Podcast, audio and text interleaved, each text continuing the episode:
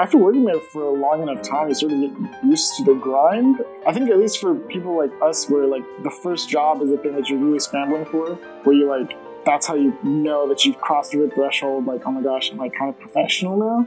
And then you gain that confidence, and like, okay, if I can have this job, I can probably any other job, you know, as long as I work for it and like have the right attitude. Hello, welcome everyone to Straight Ahead, an animation podcast where we spotlight rising black, indigenous, and people of color who are the future voices of the animation industry. I am Raymond Mendoza Landa, one half of your co host. And I'm Yuki Okamura Wong, the other half of our whole host. Our guest this week is Manin Mehta. He is an Indian American artist working as an animator at Bento in Atlanta, Georgia. Would you mind telling us a bit more about yourself? Uh, hi guys, yeah, uh, I'm Manin. Um, I'm from uh, Lawrenceville, Georgia and I went to Savannah, the Savannah College of Art and Design and graduated like two years ago, and now I'm an anim- I've been an animator at Bento Box since then. I like drawing, I like anime, and uh, I do like uh, comics, just any kind of art of all kinds. So, the way we like to start off on Straight Ahead is by playing a little game called In Between. We're going to give you two similar choices, and then you have to choose in between the two of them, and then kind of let us know why. Okay. Okay, great. Cool, cool. I'll start us off with the first question Who would you rather have as your hyperactive traveling companion? Dory from Finding Nemo or Donkey from Shrek? Oh, man. Like, how would Dory travel with me? Is my question. Would you be a fish in this scenario? In that scenario, I would say it, you would be a fish. you a would fish. be a fish, right? Because it, it, it, would also be funny if no matter what, you have to carry Dory in a fishbowl with you. Yeah, like that's kind of but, like they, but you could just easily leave her unless you do kind of like a, a Tanjiro thing where you just put Dory on your back in a fishbowl and you just travel with her like that. But I would say you're a fish. Okay. You're, you're a fish. So I'm a fish in this scenario too. I mean, I feel like it's kind of limited. Like I, I want to like live my normal life. Like right, I don't want to suddenly change everything to be a fish. So I think but maybe in this scenario you've Was always been a fish. so being you, a fish? Oh, okay. you- maybe you don't know anything outside of uh, being a fish. like this is a huge paradigm shift. You know, like I'd have suddenly be a fish, deal with fish stuff. I mean, I, I got, I have to go with Donkey because he's just like he's terrestrial. He's voiced by Eddie Murphy, who has a great voice. I think I'd have to go with Donkey for this one. This is a very like technical. I don't want to be a fish. It's a lifestyle Completely change. changed the structure of the question. no, I love that. It's great. So I guess in the other scenario, would you be Shrek then or an, an ogre? Would you be an ogre? Oh man, and now I have to change so much about myself for these questions. I mean, I I feel like I have a lot of layers. I could definitely be Shrek. Nice, good, yeah. Heck yeah. That's the kind of energy we need. We're gonna be peeling back those layers as we get into the interview. that was a good one. All right, perfect, perfect. Which giant mech would you rather pilot? The Tengen Toppa Gurren Lagann from Gurren Lagann or Evangelion Unit 1 from Genesis Evangelion? this is like that's a really hard one. like, those are both like dreams. Speared him. Honestly, they're you a big mecha fan? oh, I love mechs. Yeah, I make little models like a Gunpla. Yeah. Yeah, I've made three so far. I'm not super. I'm not like super involved yet, but I want to be. Mm, Sort of like a hobby. Mhm. that's cool.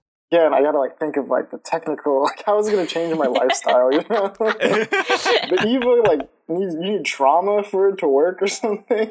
Yeah, yeah, yeah. Like, that's the battery. I guess I feel like I'd have to go with Gurren Lagann just because like you got this, the drill. Uh, it's Mhm. run by the power of friendship. You know. Yeah, A little more fun, a little less dire. yeah. Pier- pierce through the heavens. exactly. Exactly. I think I gotta go with that one. Yeah. No, so I, I love the. I'm not really into mechs all that much, but like the only mech anime that I love and got into really was Gurren Lagann because it was just so expressive. It was so fun, and yeah, the characters are also charming. Yeah, it's uh, another one that I just love because it sort of breaks the mold of like stereotypical design, and like Studio Trigger is also amazing. I love the expressiveness of it all. Yeah. I mean, when you're talking about breaking design, he, they literally pick up the fucking drill head and then just shove it on another robot. I love that. it's like, oh, okay. This is just how it works now. the actual mechanics, it Yeah. just yeah, it just happens. Yeah, it's awesome. I love it. It's like Naruto when they take other people's eyes and just reattach it. Fuck the surgery. Just Right. it's like light bulbs. Just, just yeah, just swap them. New eyeball. That's how that works, right? It's fine. No anesthesia. Just kind of stick it in. Get some Yeah. glue. it's not. It's just ninja glue. Don't worry. It'll work. yeah. All right, Mani. Well, thanks so much for playing in between with us. Hopefully, you had some fun. yeah, it was awesome. And for audience, if you enjoyed today's in between questions, let us know your responses. Or if you have any suggestions for future in between questions, contact us on social media.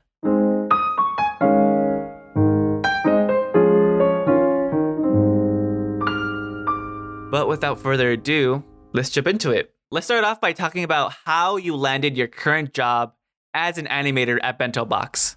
Yeah, I think the story is a little simple. I graduated SCAD in like 2019, and right after, I sort of just applied to a bunch of places local to Atlanta. Like, I had known a couple of friends who had already graduated and were working, uh, so I was aware of like the studio situation in Atlanta. And I heard about Bento Box. So like a couple months after I graduated, I started taking tests. I, I started emailing everybody first, and I was like, "Hey, you know, I'd like to apply for this job." And then I, I'll show them my portfolio, and then I got a test back from Bento Box. hmm And this was you emailing friends that were already working at Bento Box or other studios in Atlanta, or just you emailing recruiters or people at the studio? Yeah, uh, this was like I was uh, emailing people that I so like their work emails of of people who work there, like the HR manager and stuff. Uh, I got them. Oh, okay. I got emails just from like talking to people who work there, or they would visit SCAD sometimes. They would give out cards just to email Mm. them later. Mm. Okay. So it was very, it's very much like connection based. So they sent me back. I was like a simple animation test, and they'd give me like a day to complete it. So I did that. I was working like a day, and I did it, and I sent it in, and it wasn't the best. It wasn't my best work. So I they they said they emailed me back, and they were like, you know, it's okay, but it hasn't really passed. So I was like, oh dang, oh my god, I was really stressed. So I was like, I emailed them back, and I was like, uh, okay, could I try again? Could I take it a second time and see if I could improve? Because they gave me notes on what I did wrong for the first one. Hmm Mhm. So they were like, yeah, sure. Uh, we, we, we'd love for you to resubmit. So I took it again and I sort of fixed what I was, what I uh, knew that I did wrong before. And I had some friends also that were taking the test at the same time. And they gave me like pointers on what to do and how to use the rig that they would give. Hmm. And the second time I passed, and they were like, "Yeah, this is great. Um, well, you want to? We'll give you an interview." So I got an interview. It was pretty simple. They kind of like it was pretty uh, preliminary. They didn't really. It was more like I already got the job, and they just wanted to see if I wasn't a crazy person, you know. Mhm. Yeah. um, and yeah, that's how it happened. And I just got hired, and I started working. if you're able to remember, because I know it's probably so long ago, what were kind of the notes they gave you that they wanted you to improve on? It was it's a pretty simple test. I think it was a lot. A lot of it was just at the time when I first took the test, I had no idea how to use like 2D puppet rigs. So Mm. it was like you know like putting it on twos or ones or like just getting the rig to move all at once. So and I didn't have like uh, they wanted like more counteraction for this where like the character sits, or they wanted more like details of like character's ear flicking as it's walking. There was a walk as well, and the Mhm. walk cycle wasn't very smooth, so I had to smooth that out and sort of make it look more unified. hmm But it, mostly it was just rig like technical stuff, like just dealing with the rig and using it in a way that made sense. Mm. And I got that Okay. rig experience after asking my friends how to deal with it and like knowing what to do with Toon Boom. Mm. Was puppet animation not something that they taught at SCAD for you? Um, we had like a we had a class and we did delve into it. Like we made our own like simple rigs, and we got a little bit of uh, education on just like how to rig.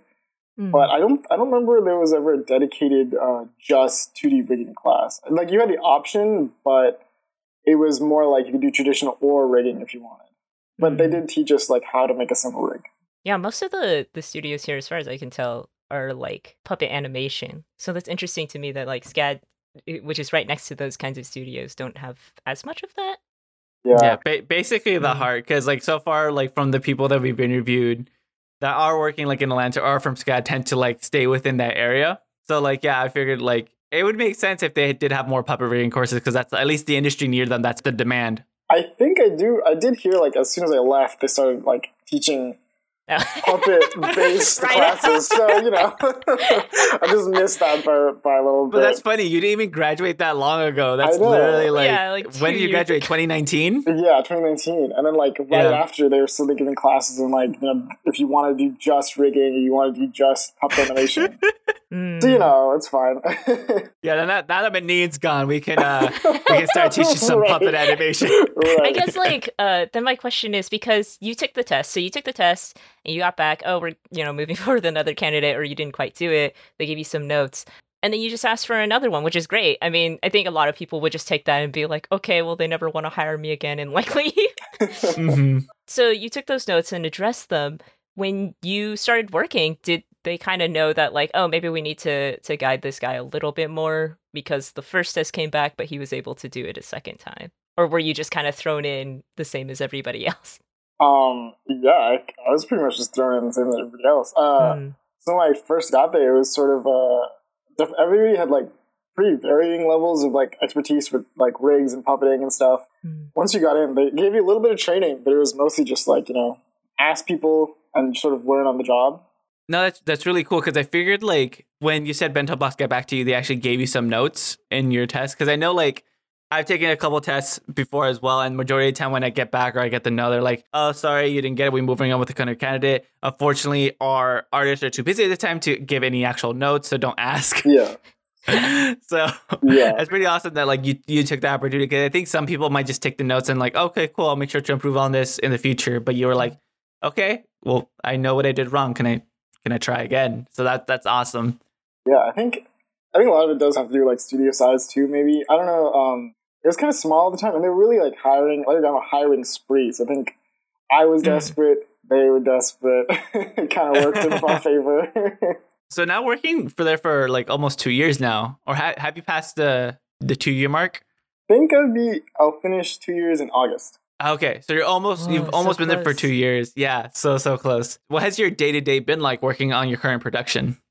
They give you like a certain amount of shots to do over the week, and then every day in the morning they have dailies where we review our work with the directors, and they see everything, and they give notes, and they review, and then you take those notes into account, and then you sort of re- uh, revise your shots, and then you send it back in again, and the next day same thing, dailies, uh, and you get your notes and you finish it, and it's sort of like just that's the whole week. You just sort of have the shots and you just work on them until they're perfect. And for you, you were probably there before the pandemic. So how has how's like pre pandemic working as an animator at Bento Box differed from post or current pandemic? Yeah, it was like super different. Like pre-pandemic, I would actually go into the studio and work and like see people. The studio space is nice because just full of toys everywhere. It's pretty casual. Mm. I would go out to get lunch and stuff. Like that was also this was also like my first job too, like my first job job. Mhm. So it was definitely like a big like having like a schedule and going to work and waking up early and stuff. the uh, commute. Yeah, the commute. Luckily, I lived pretty close, so it wasn't too bad. But uh, you know, traffic in Atlanta is terrible. So it's something else. yeah, pre-pandemic it was like pretty normal. It was interesting at first. I enjoyed uh, me talking to people and just dealing like being in that space. But after when the pandemic happened, they worked pretty fast to like accommodate everybody. They said everybody take your work machines home if you want. You know, go take your computer and your thing, and they they figured out a way to deliver things um, on a server, so you could everybody could like review them at the same time. Like that first week was kind of crazy though, because no one really knew what to do, and there was like there were we there were days where we didn't really uh, work because or we were trying to deal with like a bunch of technical issues. hmm So I would like wake up and then my computer would be like right next to me. So I would just like groggily like get to my computer and just like get to daily and then I would take a shower after. so I mean this is just a big difference just like working at home where you have like everything with you. Like there's a little more distractions at home, I think. And I Mhm. feel like I do want to get back into the like being there. I think definitely instills some discipline because like you, that's a workplace. That's a place where you Mhm. work rather than just a place where you live and work. Mm-hmm. yeah, I agree. I think I, I I like it. I think it was. It's just now that I think about it now, I've actually spent more time at home working than actually being in the studio. So very little time I spent in the studio. So I can't really Mm. I don't really have super fond memories yet, I guess, because I hadn't spent a lot of time there. Yeah, it's just Mhm. a few months, huh? yeah, like I Mhm. think I, I I got the job in August of 2019, and then March 2020, like we all went home. Yeah. That's crazy, man. that, that that's that's still a good amount of time though, August to March. But yeah, like definitely this whole uh staying at home thing lasted a lot longer than I think a lot of people were expecting. So even even though you haven't been there full two years, in that span that you've been there, you've already worked on a couple of projects at Bento Box. Uh, you have worked on Netflix's Paradise PD and Fox's Duncanville. Were there any differences in animation or animating between the two? Yeah, Paradise PD is like a standard 2D puppeted rig show. So you're using the rig mostly throughout, um, and the rig is like it's got different views, and um, really you just have to replace like drawing hands and stuff, and but the rig has most of the like art that you need, Mm-hmm. and you just sort of follow like uh, the keys that the storyboard gives you. But for Duncanville, they kind of had a different method where they wanted to copy like like The Simpsons, where it's all traditional, right? Mm. So Mm. for Paradise PD, we would have the rigs, and we would have like we would have to do the keys and the IBs in the same week. And then IBs are in betweens, right? Yeah, in Just to be between. clear. Okay, cool. Sorry, cool. industry term. yeah, so we do IBs, and then um, and it would be easier because the rig is there, so you don't have to like redraw. You don't have to draw much, right? Because the rig is there. But for Duncanville, it's all traditional. They sort of split it Oh. up where it's like someone would do keys, and there would be drawings of the characters, and then someone else would draw in the uh, IBs after during that same week or the next week or something. So it was just a lot more drawing. Like you would draw the characters a lot more, and it was more traditional animation rather than based on rather than just rig based. Mm. hmm Did you prefer that? Like hand drawn, or do you prefer the puppet ones? I mean, like the rigs are like it's so convenient because like you have the views that you need, and you, you Yeah. never like you never told your off model right because it's a rig. Imagine though. yeah, right. but for traditional, it's like you gotta you really have to like actually draw the characters out, and it's it's more of a challenge, but it's a lot more like I feel a lot more satisfied doing like traditional because I feel like I'm mm. more, more accomplished. But it's it's just a different. I think I like traditional when there's a lot more time to work on it, so I can make it good, Mhm. rather than rigs where it's like the deadlines are really fast, but you have the rig to compensate for it. hmm Yeah, that was gonna be my follow up question. Is like the turnover between the a- animating on Duncanville and Paradise PD were they different? So I'm assuming you had a little bit longer on Duncanville for the turnovers on shots. Well, you would think that, but it was a it was pretty fast with that too. But we didn't have too much Duncanville work. It was more of like a supplementary based on they'd already outsourced a lot of the traditional animation to like Korea. hmm We got some shots to do to help out with that for like retakes and stuff. Oh, okay. So it was like a, it was a pretty fast turnaround still, but it was fairly similar. But the work was a lot more involved. Mm. Yeah, That's interesting. I like honestly, I did not think. uh I didn't expect Duncanville to be traditionally animated, so that's pretty cool. Yeah. Yeah, it was uh, interesting. I didn't expect it either. Mhm. So, yeah, I guess to kind of dive a little deeper into that question as well is like, how about like as like you kind of animating these different characters from these two different series? Like, what were the, some of the challenges when animating for like characters in Paradise PD versus characters in Duncanville, or or does some stuff kind of gravitate easier for you? I think Bento Box has sort of developed a sort of house style where like the a lot of the like the eyes are the same, but it's like sort of still cartoony. Like the hands are usually all they all look very similar. And that's usually what you have to replace most of the time. For like Paradise PD you just do hand drawings and stuff. But because the leg was already there. But for Duncanville you have to like draw them the whole character. So because they're two different shows, the directors had definitely had different animation styles like Paradise PD was a lot of like quick quips and fast jokes and stuff. They would be on ones, which is like one frame per second. 24 frames a second, but one drawing per frame Yeah, one drawing as per frame. opposed to like one per two frames. Yeah. Yeah, so Paradise PD would be on ones, and you had the rig, so Wow. it would be easy to in between. Mhm. But Duncanville was on twos, so it was more traditional, and they wanted a lot more like acting and more expressiveness. So you could have like a little more involved animation where like you have more in betweens to like have them move between the storyboard drawings. Mm. Paradise PD was more like get from A to B, but like as fast as possible. And Duncanville is more like A, B, C. Like where B is like you could do some interesting in betweens or like fun acting. Mm-hmm. That's really cool. And then uh, between the two styles, which one did you kind of prefer? I don't know. I feel like they're both interesting. I didn't have a ton of time on Duncanville. I only did like a couple shots. So I, I guess, and I spent a lot more time in Paradise PD. So I'm more familiar with Paradise PD. Mm. But Duncanville was like a good change of pace. Mm.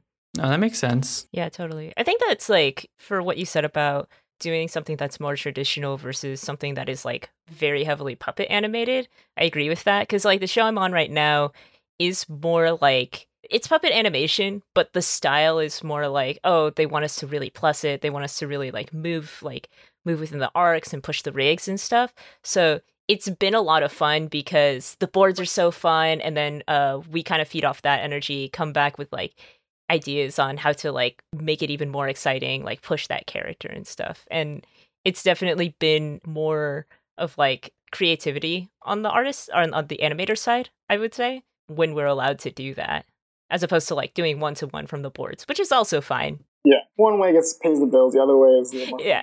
But I mean, as long as you have the time, right? Mm-hmm.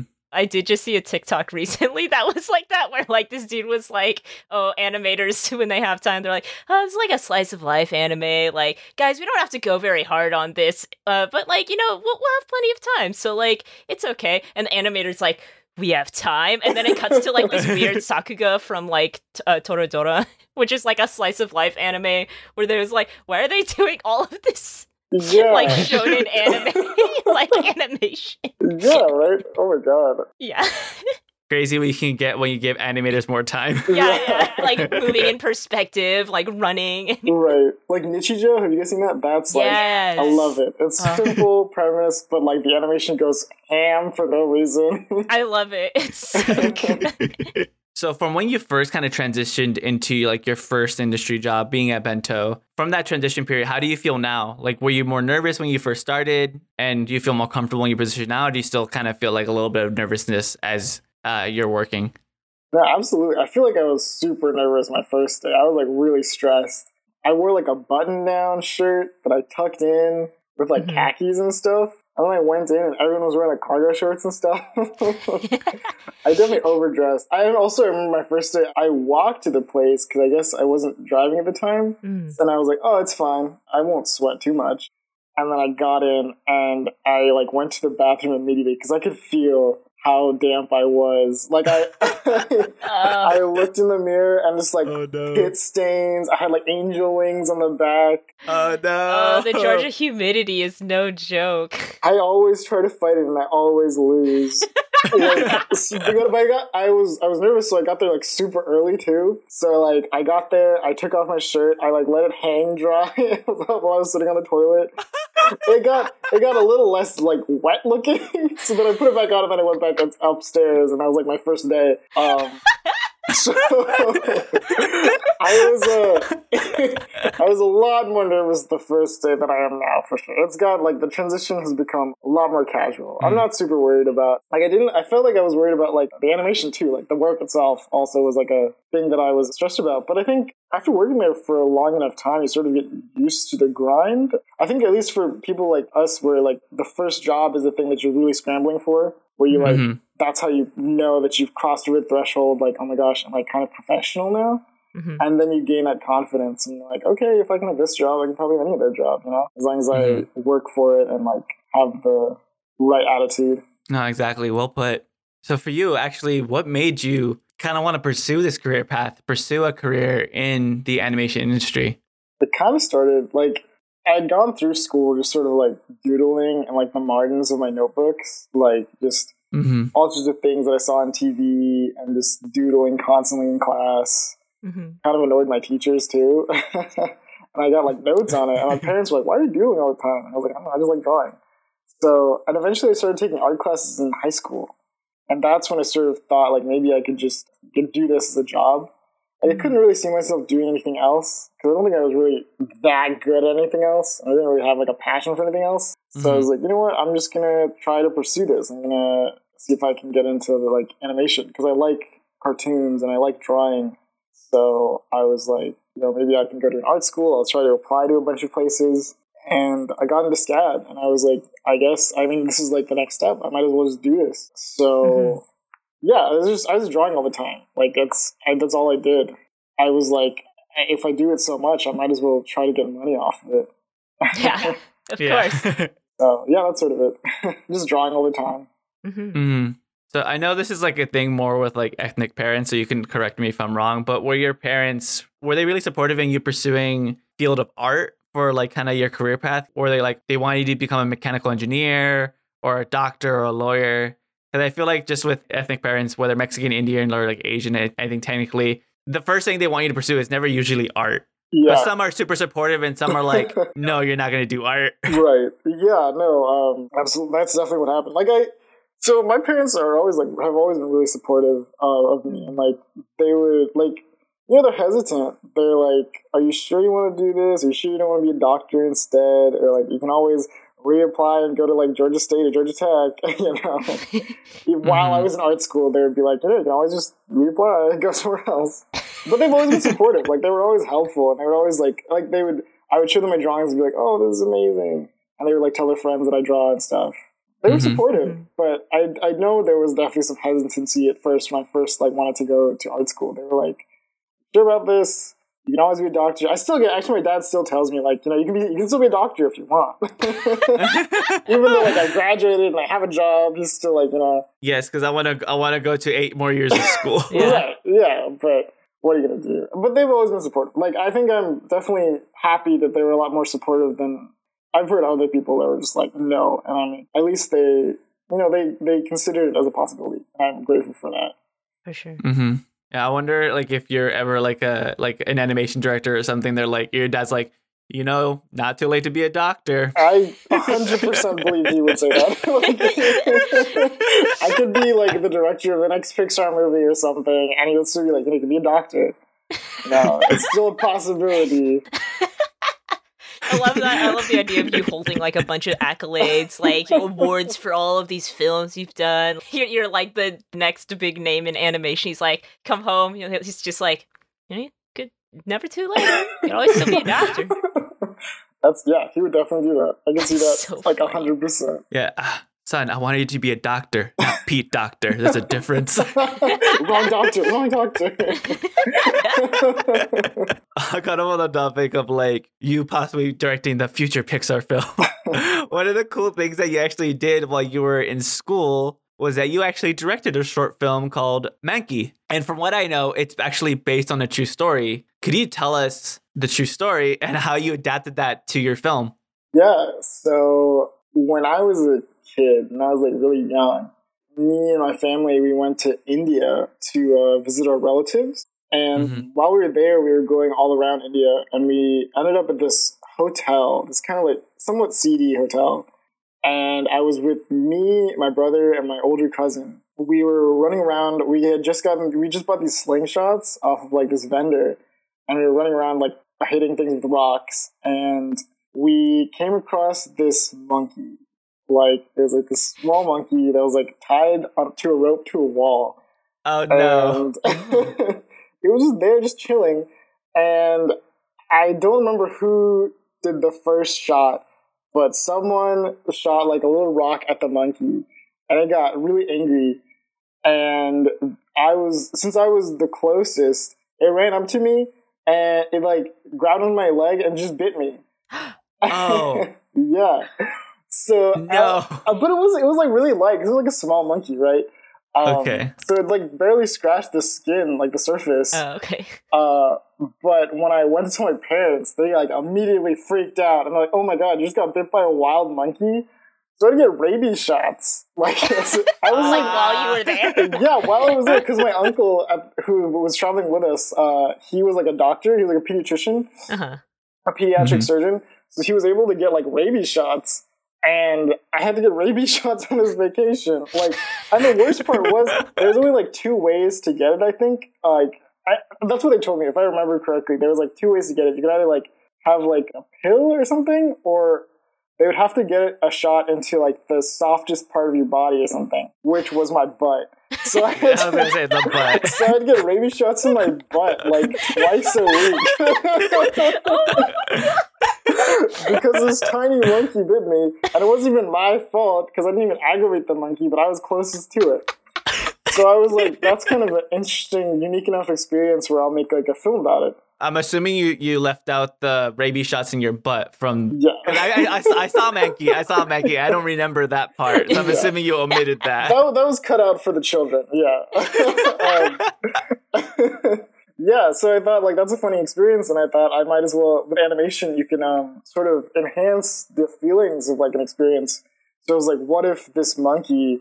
Like as a kid, I thought, oh my god, this monkey is terrifying. It was like this huge monster that was just biting, like going after me. Even though it was like in real reality, it was like a tiny little monkey. hmm So it was like, what if I made a film where I was being chased and I would go into this like dream state where like the feelings of the experience were a lot greater than the actual reality. Mhm. So this little monkey Mhm. would turn into a giant monster and get chase me, and then like I'd be in like this hellish dimension, and then you would cut back to what really happened, and it was just like a tiny monkey like gnawing on my leg. Um, Mhm. and that was sort of the idea. And I was like, and then people liked it, so I was like, yeah, I'll make a film out of it. No, I like I liked it. It's a Yeah. really really cute film. The animation is also really really amazing too. Funny story, or I guess fun fact is that Sophia, one of our previous guests on Straight Ahead, actually did some cleanup and animation for Mankey, which is really cool. Yeah, she did a lot of heavy lifting of the, for the cleanup. I very grateful for her because cleanup is definitely the worst part of animation for me. Do you, really? You think so? ah, yeah, I just it's just like it's so tedious. Like I like just sort of sketching and like being as dirty as possible. And then cleanup, you have to like actually get into like the technical aspect and just like draw very clean and stuff. Hmm. And like I can do it, but it's just there's so many drawings in animation. It's so much work. Animation's hard. Mhm. Yeah, it's like, oh, I already drew it, so I don't want to have to draw it again. yeah, so I'm, I'm very happy that she was able to get on and help me with that. Hmm. I think like going back to the the film too. What I really like about Mikey is that like it is on like beat for beat, kind of on a surface level, just like a simple gag film, right? Like you know, kid messes up, thinks things are way worse than it is, and then cut back to reality, right? But what I really like about it is that it just feels so specific. Like it starts off with the water running off of a juice box, and you know, we we know we're not like in America, like we're in. India, and like just very specific things. Kid playing with the slingshot, um, the monkey appearing, and then like just the environment and how it feels. It all feels very like warm, very hot, like hot summer day. I love all that. It's very specific, like you said, to your Thanks. experience. Yeah. Yeah, that is absolutely what I was going for. So I'm really Mhm. glad you, you did that. You picked up on that. Yeah, it's Mhm. great. I think, like, I mean, I so whenever I try to tell a story, like, I always want to keep it because I don't really know. I'm not smart enough to make up a story, so I always just sort of go with something that's personal, something that I know that I can like that I've experienced before. I always try to keep it like personal to me, so then I can I know what I'm talking about at least. Mhm. Yeah. I'm glad that was able to I was able to convey that. Yeah, it totally came through. And then the little boy, he's like basically wearing what you wore during that trip, right? Yeah, I was like looking on your like website and stuff, and I saw some like the concept design and stuff, and I just see a younger picture of you with the hat and that kind of like black and gray patterned shirt. Yeah. So I was like, oh, because like even that shirt was so specific. I was like, oh, that's a unique shirt choice. Like I never seen something like that, and I see the the picture of you. It's like, oh, that's how they got it. Yeah, I mean, I I always believe like since it's so unique, it's gonna be. I mean, it's because it's so personal, it's gonna be unique. Because like not everyone has had that same shirt, right? hmm It was a story about me. I thought I might as well just look at a picture of me and just draw that. you know? Yeah, no, that was, that was really great. It, yeah, it was. It's such a fun watch. If you guys haven't seen it, you guys definitely should. It's on. Is it? Is it up on Vimeo still? yes, yeah, it's Yeah. all on Vimeo. Nice. Look it up right now, guys. Just pause the episode. Watch it right now. M A N K I Mankey on Vimeo. Thanks for the plug. So to kind of keep going on that topic of like things you did while you were at SCAD. So while you were actually a student, you actually got to work on a bumper for Adult Swim. And for those that don't know, a bumper is being a short clip that is kind of related to the network that kind of takes place between a show and their commercials. So usually there's a bumper that kind of outros and enters the commercial, and there's a bumper that kind of after the commercials the commercial's over, the bumper shows up to kind of like segue back into the show or back into like the network space. But you actually got to do a bumper for Adult Swim. Can you talk to us about that experience and how the opportunity came about? yeah. So when I was at SCAD, I think I was in my junior year. SCAD was doing this thing called CLC, which was like I think it was a stand for like collaborative learning something. Um, and it was really cool because Adult Swim sort of approached SCAD and was like, "Hey, you know, we we can give you our IP, and you can have students use that existing IP to make a bumper related to it, and it would play on TV, Mm. which was really cool." So they like, uh, what's his name? I think his name is like Jason DiMartino. I think he's like the Mhm. head of Adult Swim Yeah. he would come by and he would like give us little uh, presentations on like the IP and like what we could do with it. And it was basically just like take a take a show and make a bumper using these characters and these ideas, and that's it. And it was really cool. It was like awesome because we could like take this existing IP and sort of just do anything and make it like a short form little bumper to play on TV. So it was sort of a group thing. So like everybody would pitch an idea of theirs based on the shows and the class would decide which pitches we liked the most. So the one that I worked on was uh, a pitched by a classmate T, T Vo, and she had this idea of using the show Your Pretty Face is Going to Hell. And the idea was like this office guy, he just he's like in the office and he dies and then he goes to hell and it turns out hell is just like another office. So he just goes back to work.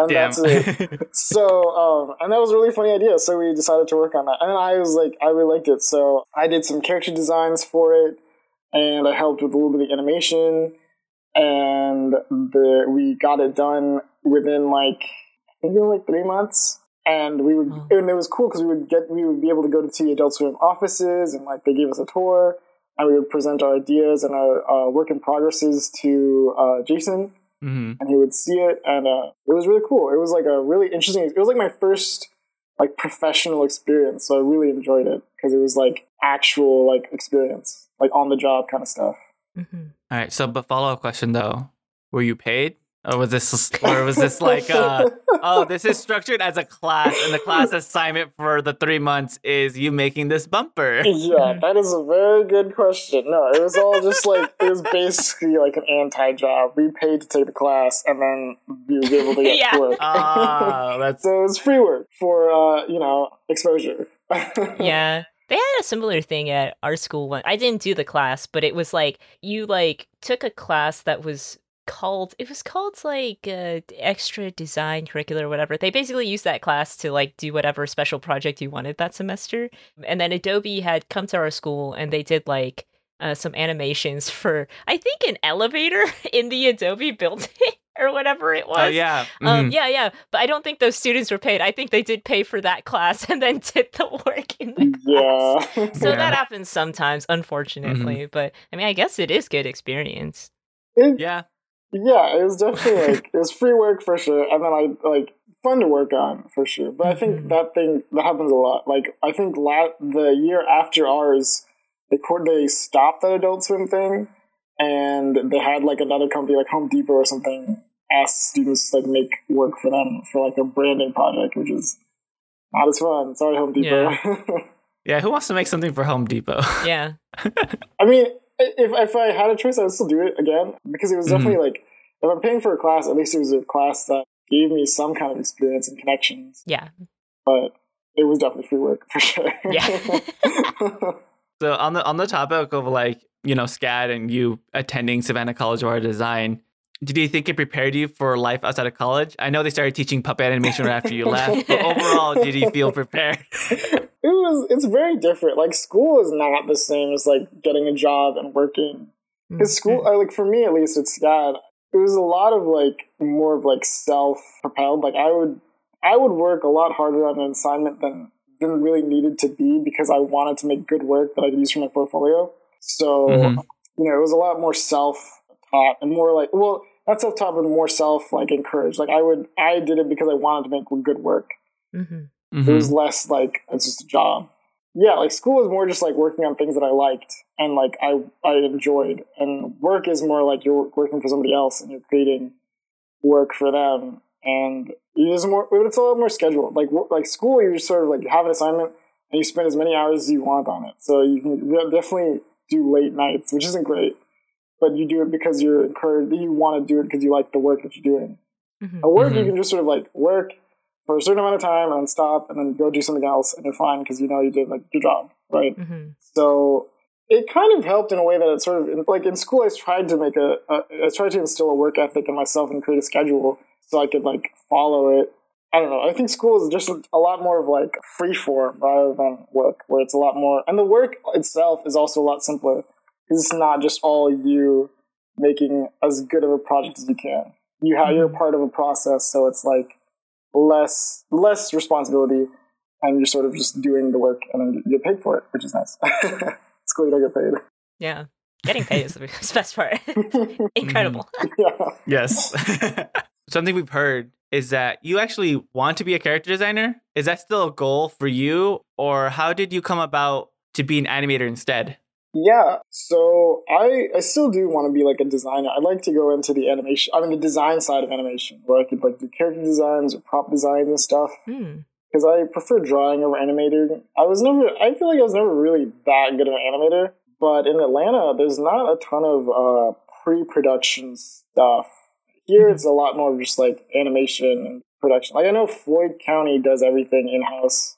So they have like storyboards and character design and stuff. But for Mhm. us, we sort of get our pre-production stuff from LA, and then we just do Mhm. animation here. Mhm. So there wasn't a ton of design jobs at first, and I, I like, as soon as I graduated, I was like desperate for like a job. I just needed a job because like I needed to get paid, and needed to get like experience as soon as possible. So and this was the first one that like sort of uh, I applied to that I got in. So I was like, I'll do this, Mhm. And if they like my work, I can just work there for a little bit, and I can um, keep working on my portfolio for design. Mhm. So that's sort of how I got in animation right now. I've actually seen some of your design sets too. Like your designs are pretty amazing. Like, you, got some, you have some amazing work. So that's Yeah, actually really pretty like cool. oh, thank you, thanks you guys. Yeah. Yeah. Do you think you would ever uh, move to like LA or or even New York? I think has some work in like design and stuff. I feel like it's definitely like an inevitability. Like I Mm. like I'd always had the idea like I'm gonna move. So I've been in Georgia my whole life. Like I was I'm from Lawrenceville, Georgia, which is like a suburb, like half an hour away from Atlanta. Mm. And so I went to school in Atlanta and I was there and I never really left. So I'd like to get out and like see what else what other places have to offer. Mhm. Was part of the reasons why you kind of stayed within Georgia? Because I know even when you graduated, you were looking jobs mainly in Georgia. Is it just to be kind of closer to family? Or is it just kind of when you want to start out, you want to start off in a place you're already comfortable. And then once you're kind of more established or, you know, gotten your feet wet, that's when you can branch out to, like Yuki said, New York or LA. Yeah, that was definitely the idea. Like just to sort of get established for a little bit, get some experience, and then move out and make that move. So yeah, that was sort of like I wanted to like at least have some kind of experience of working before leaving. But I think I'm at Mhm. that point where I'm ready to just leave. Mhm. I guess to kind of shift gears a bit, because one of the things that we like doing on this podcast is that we kind of like diving into people's cultural background, seeing how they identify and how, like, you know, if it influences them or not. But for you, does your cultural background kind of play a role in your identity as an artist? I like to think so. Uh, like my film was all just about like a straight up experience of me in India. Like Mhm. so, I, I want to include as much of my cultural identity as possible. You know, as like a Indian American, you're sort of like living on two sides where you're like you're American, but you're also Indian, and you have those two cultures that sort of sometimes clash, sometimes they get unified. And I'm starting to appreciate my culture a lot more as I grow older because I realize like, you know, it gave me a unique set of experiences Mm. that I can like that have helped shape my values and who I am as a person. So I'm learning to like understand it more for sure. So I always want to keep my work as personal as possible. So in a way that does get reflected because that's just who I am. I like to think so. Mhm. I, I I try to connect it more though. I think for sure. What do you mean, like your American side and your Indian side kind of being at odds? Is there anything that you feel like, especially, is contradicting? So as a kid, right, you go to the school and you go to class, and then like a teacher mispronounces your name. Like they don't get it right on the first try, and you're like, "Sorry, it's actually this way." Right? That's like Mhm. a thing I think a lot of people have had, where they're like they get their names mispronounced, or like sometimes I brought brought in like Indian food to the lunchroom, and people would be like, "Oh, what is that?" And then you sort of get discouraged to bring it. So that's sort of how they've been at odds sometimes. Mhm. Like I've learned to get over it. I I love my culture. I think it's like awesome. The food is great. I'm like I'm happy that my name is so unique. You know, people remember it at least. Mhm. Mm-hmm. it's just a little my like tiny things that I don't think other people who've been here longer have had to experience. Mm. Even as a kid, you're like, oh my god, America's awesome. You know, like the '90s culture and skateboards and X Games and stuff. My parents didn't understand it. Like Pokemon, they didn't get that. I don't know. It's like it's just something that you just realize happens, and you sort of that's just your experience, Mm. I guess. For sure. I actually like I see it in media. I see it a lot now. Like I think a lot of first generation people are like making media that's actually like relatable now because they're older enough and they're like creating experiences that are reflective, which I love to see because I'm like, oh my gosh, I'm not alone in this. Like there's other people that like have to deal with this kind of stuff. No, Yeah. exactly. I think we are going to start seeing more more of that in the next coming years, especially again, like the three of us, we're all well, especially myself. I'm a first generation Mexican American. Uh, Yuki, you're not first generation, right? I'm like fourth generation. I'm like pretty Americanized. But you also come from a very mixed background as well, being like half Chinese and half Japanese. yeah. But yeah, more people, more first generations are, you know, graduating college, are entering the industry or starting in the industry like ourselves, uh, Maneen. So eventually we'll get to a position ourselves to start telling more of our generational stories from kind of coming from that life of like, oh, am I not Mexican enough? Am I not American enough? Am I not Yeah, Indian enough? Am I more American? Blah, Yeah, blah, blah, yeah, blah, Exactly. blah. Mm-hmm. Yeah, you love to see it. Yeah. Mhm. awesome. Before we ask our final question, where can our audience find you? And is there anything you want to plug at this time? yeah, on Instagram, I'm Maneen underscore M, M A N E E N underscore M. And on Twitter, the same. I like I just post art on there sometimes. hmm That's pretty much it. I don't really have much else to plug. no new secret uh, films. Part two of Mankey, where you get the punch. it's just an it's an hour long picture of a needle going into a butt. No, just like the longest shot ever, like the doctor walking down the hallway with the needle, walking to the office and just keeps walking and walking, and walking, goes past the face, goes past the arm, all the way down to the butt. And then Very ominous. and then the needle slowly getting closer to the cheek. I think that's it. I think you just That's made it. it. That's part two. There we go. All right, man. Well, so as we come to a close, what advice would you give to those that want to pursue a career in the animation industry? Try to make work that you like and make work that you think other people like as well. I think that's great. That's short and sweet. Yeah, I love that. I don't really have much experience, so I don't know what else to tell people. No, it's good. No, I think that's that's a really good thing to to keep in mind, especially like I don't know, people try to make like, oh, I gotta make my magnum opus right now when I'm like 19 years old or whatever. yeah. And I'm hmm. like, dude, you life is long. Just Yeah. work- just do stuff you enjoy. Or they're they're so worried about like trying to get likes on Instagram. Or it's like, oh, I need to make work that other people are gonna like. Like, what are people gonna like more? And it's like it's sometimes just more fun, and more people tend to gravitate if you make stuff that's more true to you and stuff that you enjoy. Because if you enjoy it, other people do too. You don't always have to try to make something to impress other people. Yeah, absolutely. Thank you so much for joining us today. If you enjoyed our interview with Maneen, please rate us and follow us on Anchor, Spotify, or wherever you tune in. Follow us on Twitter and Instagram at StraightAheadAP. If you have any suggestions for future guests, please contact us on social media or send us an email at straightaheadpodcast at gmail.com. We love discovering new professionals and want to use this platform to boost these voices of the future. Thanks to our editor for this episode, Ashley Itlion. And finally, a big thanks to our music composer, Daniel Rodier. Thanks again for listening, and thank you once again to our guest who has a bright future straight ahead. Until next week, have a wonderful day. Bye. See ya.